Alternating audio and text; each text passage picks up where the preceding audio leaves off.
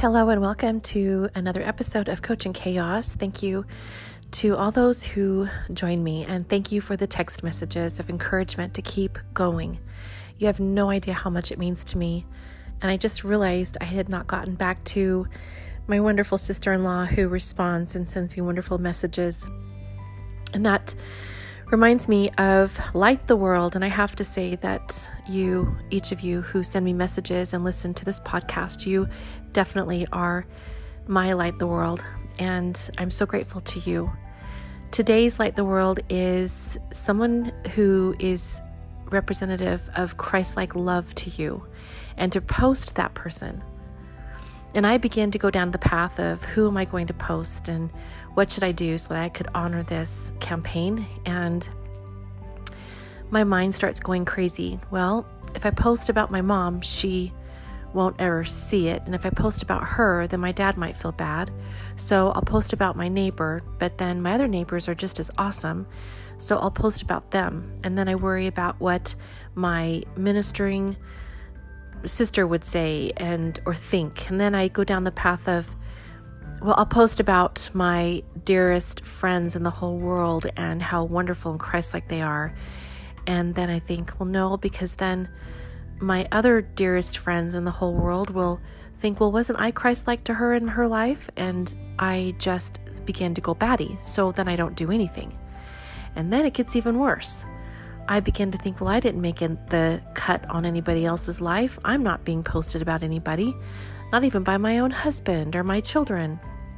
But my children aren't even really on Facebook and they don't really follow any of these campaigns too much, or they probably don't even know that these are the, the prompts for today.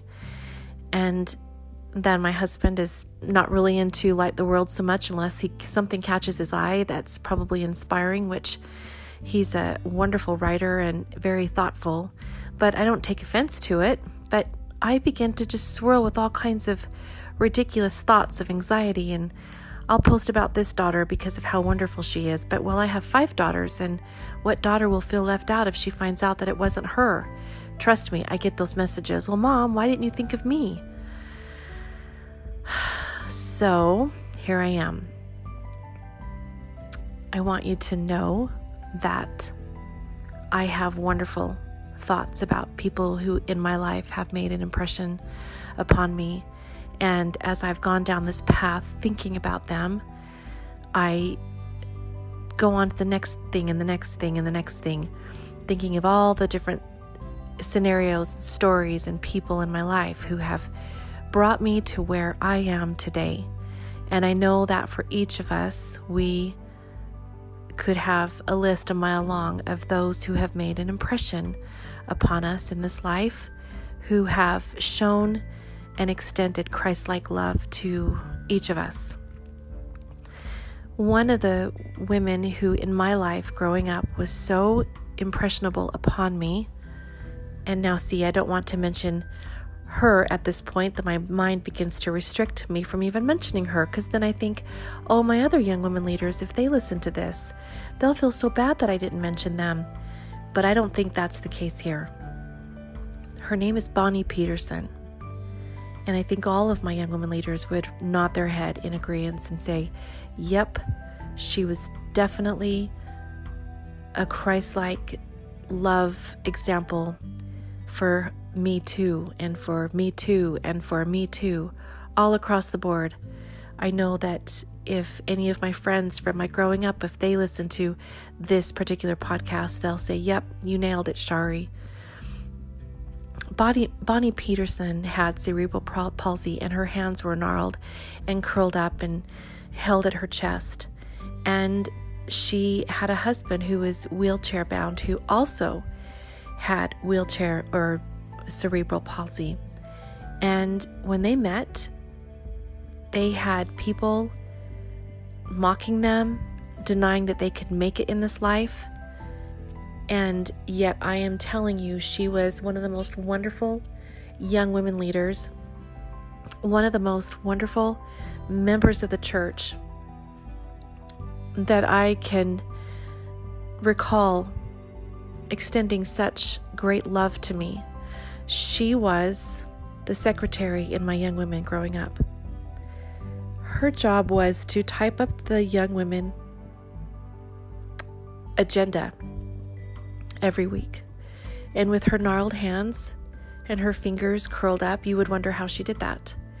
She actually had a typing service. She taught herself how to type with the way that her hands were. But every single week, we had a beautiful program, folded neatly, neatly typed, not a single error. And on the left, on the right hand side, on the inside of the folded paper, was our Young Women theme. And it wasn't at a time where you could just copy and paste the theme onto a document onto the computer. It was all done on the typewriter. And then she came early before church and she had it copied. I have recently discovered that she wrote a book about her and her husband Don's life together and how they met. And it's called We Climbed Every Mountain. And I I believe that they did. They had two boys that were around my age. And to say that they were stinkers would be saying that lightly. And I know that as they've gotten older and they have matured, I know that they have recognized the goodness of their mom and dad. I remember Sister Peterson lovingly pushing her husband into the chapel in his wheelchair and him pulling up right next to one of the, the benches in the chapel, and she's sitting right next to him. She took complete care of him, head to toe. And reading about him in this book, he was a brilliant man and he worked very hard to, to, to provide for his family. And I didn't know this, but he started out at the Ogden IRS depot, exactly where my dad started out at. And over the years, they both were transferred to the Fresno IRS, where they both retired. Brother Peterson was a faithful, stalwart member of the church and our community. Actually, anywhere he lived, he was. He was a fantastic example of taking on hardship with grace and confidence, as was Sister Peterson. Sister Peterson struggled to talk. It seemed like it hurt her to talk. She would have to lean her head back and try to talk very slowly so that she could pronounce and enunciate her words very clearly. So she was very careful in her articulation because it was a struggle for her to speak. But when she bore testimony, everyone stopped to listen. Her testimony was powerful, and we knew that she loved us. In her book, she, at the opening of her book, she puts this poem here Blessed are you who take time to listen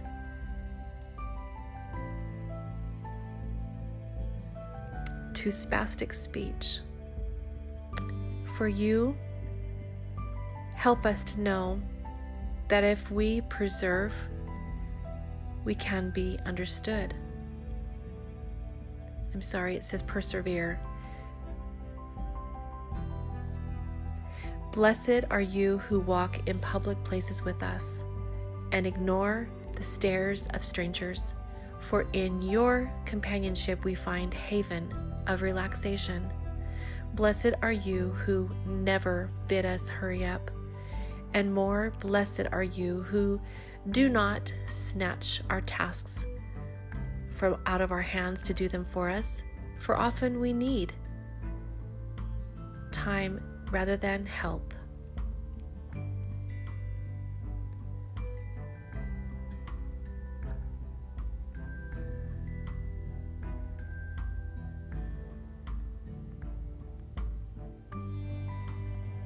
And blessed are you who stand beside us as we enter new and un- untried ventures, for our failures will be overweighed by the time we surprise ourselves and you. Our particular, our peculiar muscles not in our wounded nervous system, but in the God given self, which no infirmity can confine, rejoice and be exceedingly glad. And know that you give us reassurance that you could never be spoken in words, for you deal with us as Christ dealt with the slow, the halt, the blind, and the lame. She is grateful for all those who extended mercy and patience and love. I admired her. And to this day, when she posts on Facebook, she's definitely one that I stop and read everything that she has posted. She is so filled with love. In Elder Eyring's talk at Women's Conference, Sisters in Zion, he says, Our hearts swell with joy and confidence, knowing of the glorious promises that will be ful- fulfilled before he returns. That as the beloved daughters of Heavenly Father, and as the daughters of the Lord Jesus Christ in his kingdom, you will all play a crucial part in the grand times ahead.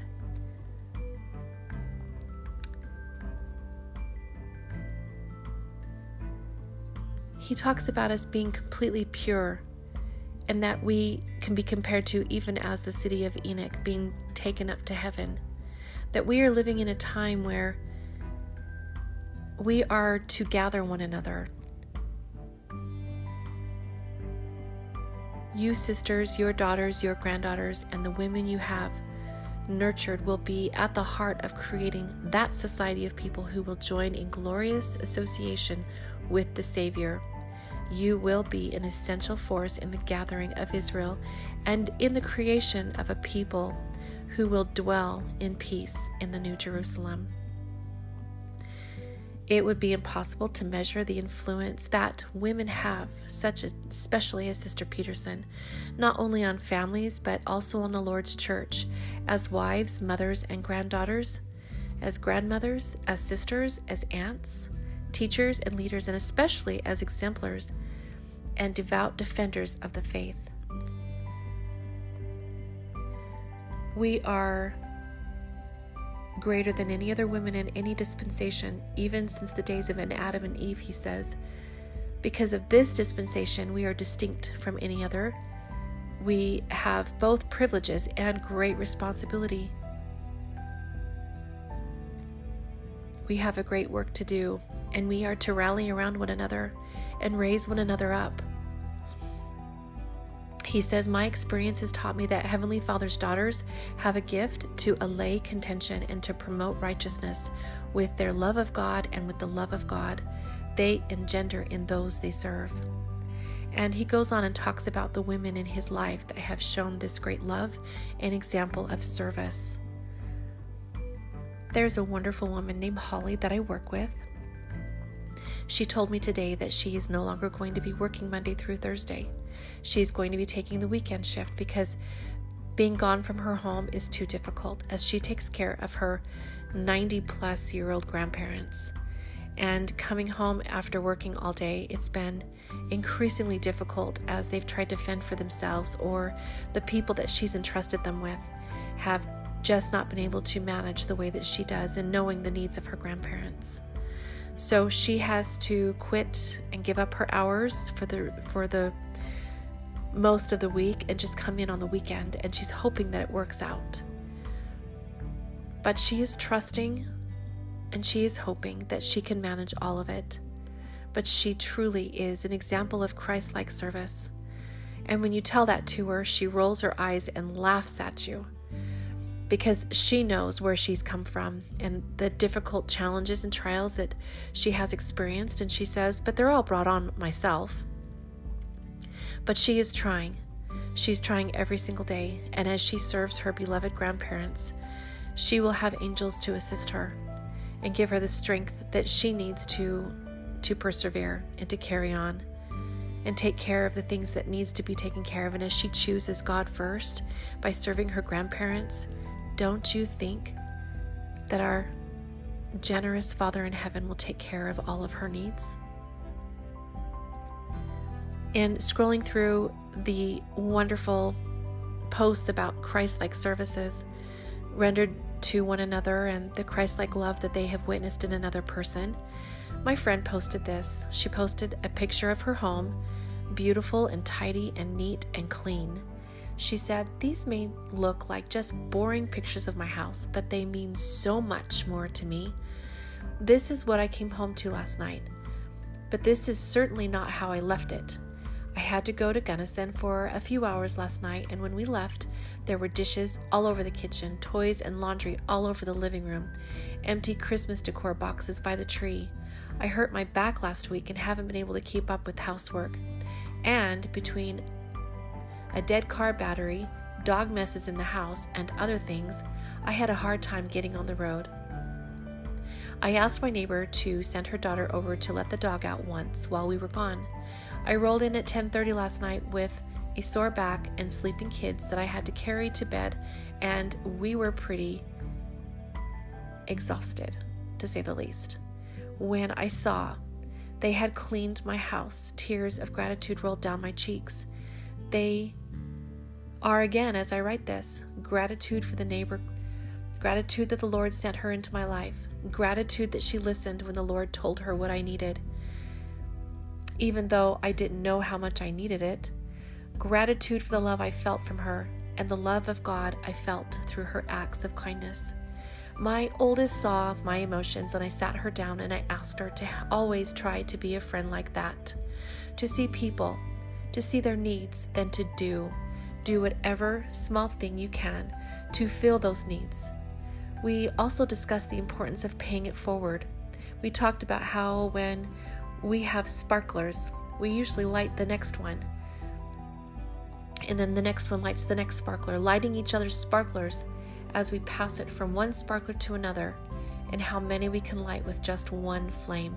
This, this is how we light the world and share the life, light of Christ, one by one. Oh, my heart was completely filled for her, and love and gratitude for her neighbor who extended this mercy to her and showed an exuberant amount of compassion and recognized a need. And I'm sure after going over and letting out the dog, the daughter went home and said, Mom, let's go and surprise her. And they did. They truly did. They lit her sparkler. And that's what Light the World is. And I am hoping that just one podcast as you share it and another person shares it and another person shares it. We are lighting sparklers all across the world. I am so grateful to you for the text messages because they light the inner sparkles of my heart. Thank you so much for joining me, and may you continue to light the world and proclaim the gospel of Jesus Christ. Thank you so much for joining me. I'll see you next time on Coaching Chaos.